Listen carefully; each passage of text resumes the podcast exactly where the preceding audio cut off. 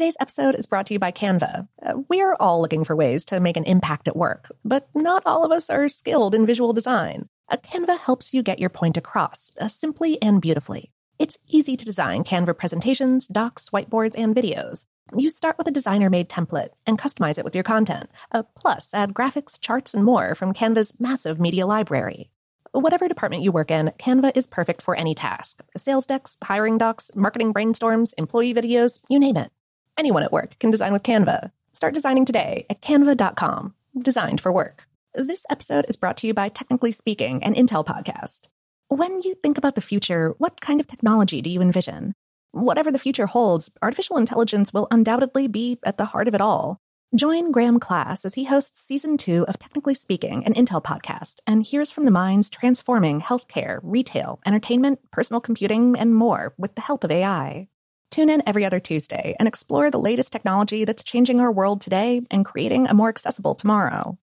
Listen to Technically Speaking, an Intel podcast on the iHeartRadio app, Apple Podcasts, or wherever you get your podcasts. What's up? This your boy Lil Duval, and check out my podcast, Conversations with Unc, on the Black Effect Podcast Network. Each and every Tuesday, Conversations with Unc podcast feature casuals and in-depth talk about ebbs and flows of life and the pursuit of happiness. Unlike my work on stage, I tap into a more serious and sensitive side to give life advice and simply offer words of encouragement, yet remind folks to never forget to laugh. Every Tuesday, listen to Conversation with Unc, hosted by Lil Duval on the Black Effect Podcast Network, iHeartRadio app, or wherever you get your podcasts presented by AT&T. Connecting changes everything. There's a lot happening these days. But I have just the thing to get you up to speed on what matters without taking too much of your time. The Seven from the Washington Post is a podcast that gives you the seven most important and interesting stories, and we always try to save room for something fun. You get it all in about seven minutes or less. I'm Hannah Jewell. I'll get you caught up with the seven every weekday. So follow the seven right now.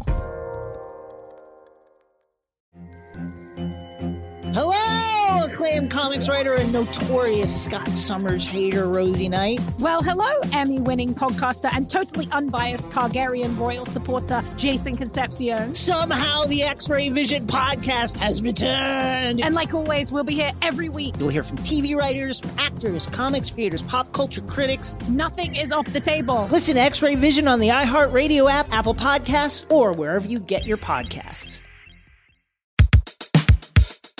Welcome to Brainstuff, a production of iHeartRadio. Hey, Brainstuff, Lauren Vogelbaum here.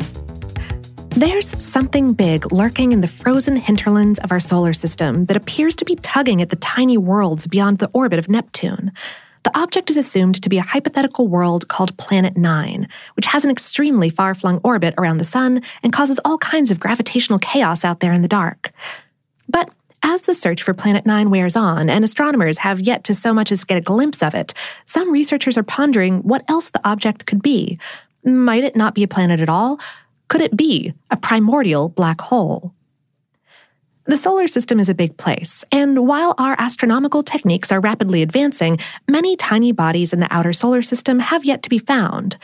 Planet 9 is thought to be a rather more substantial object, however, with a mass of around 5 to 10 Earth masses, scooting around the Sun at an average distance of 400 to 800 astronomical units, or AUs.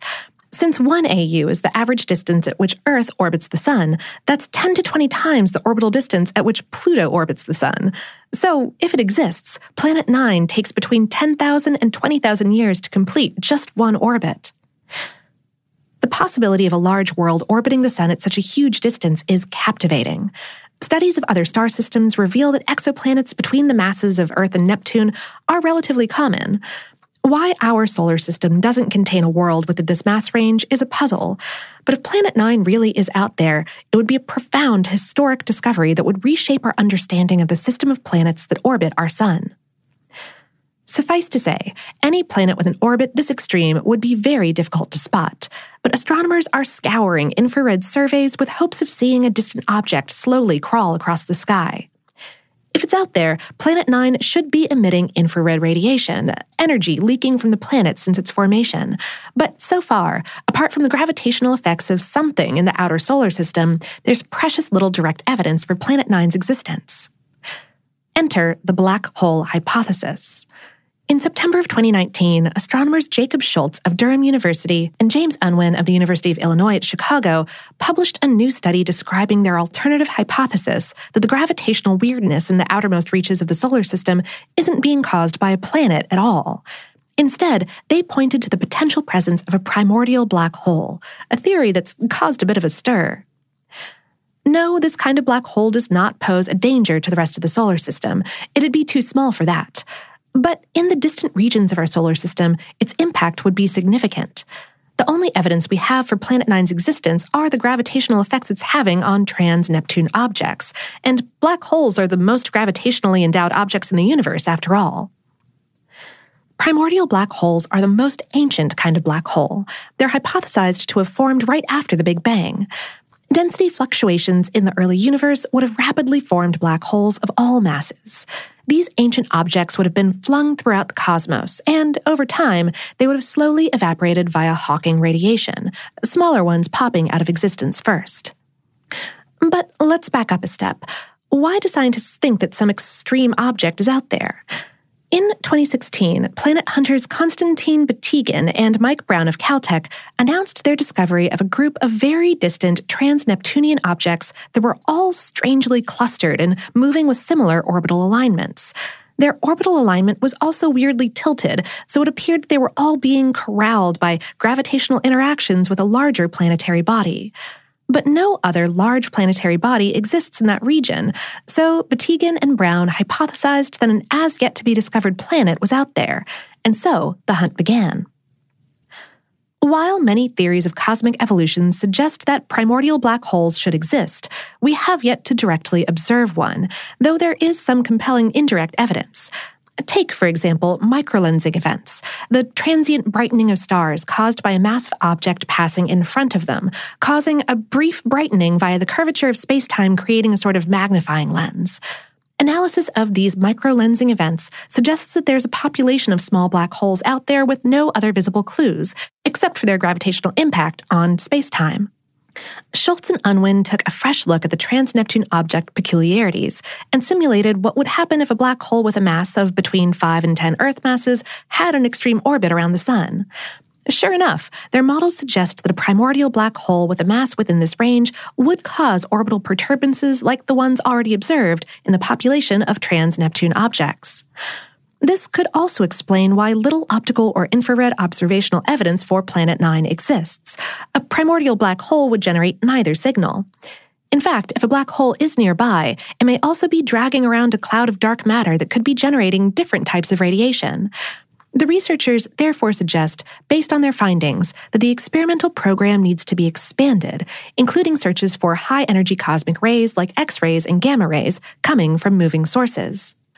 While this is an interesting avenue of study, replacing a hypothetical planet with a hypothetical type of black hole may be overcomplicating the mystery of Planet 9. We spoke with Mike Brown. He said, Could a black hole explain the gravitational effects we are seeing in the outer solar system? Absolutely. All we know is that there is a six Earth mass something out there, and we don't know what the something is. Brown points out that a planet would be the most obvious something, but as long as it has a mass of a few Earths, it could be anything. But the plausibility of it being anything other than a planet is extremely low, to say the least. With tongue in cheek, Brown added, it might be a six Earth mass hamburger or a burrito. But yes, it might also be a six Earth mass black hole. The physics, of course, don't care one bit what the six Earth masses are made of. You could equally well hypothesize that every exoplanet that we only detect via the radial velocity method is a black hole. Is it possible? Yes. Does it make any sense in the universe? No. While investigating other gravitational sources of what may be messing with trans Neptune objects is good science, it's more likely that Planet 9 is a planet and not a primordial black hole. Astronomers just have to keep searching, and there's a growing consensus that it will be discovered in the not so distant future. We'll keep you updated.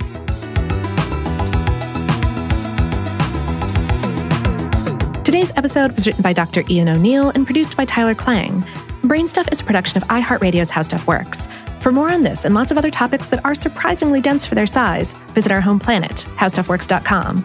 And for more podcasts from iHeartRadio, visit the iHeartRadio app, Apple Podcasts, or wherever you listen to your favorite shows.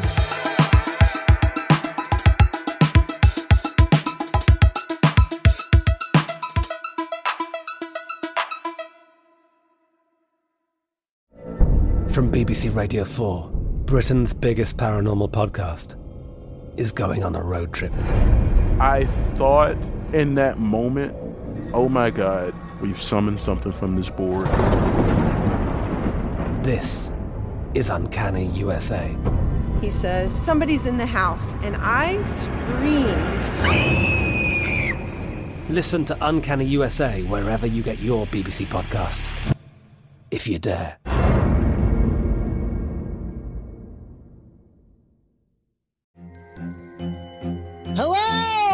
Comics writer and notorious Scott Summers hater, Rosie Knight. Well, hello, Emmy winning podcaster and totally unbiased Targaryen royal supporter, Jason Concepcion. Somehow the X Ray Vision podcast has returned. And like always, we'll be here every week. You'll hear from TV writers, actors, comics creators, pop culture critics. Nothing is off the table. Listen to X Ray Vision on the iHeartRadio app, Apple Podcasts, or wherever you get your podcasts.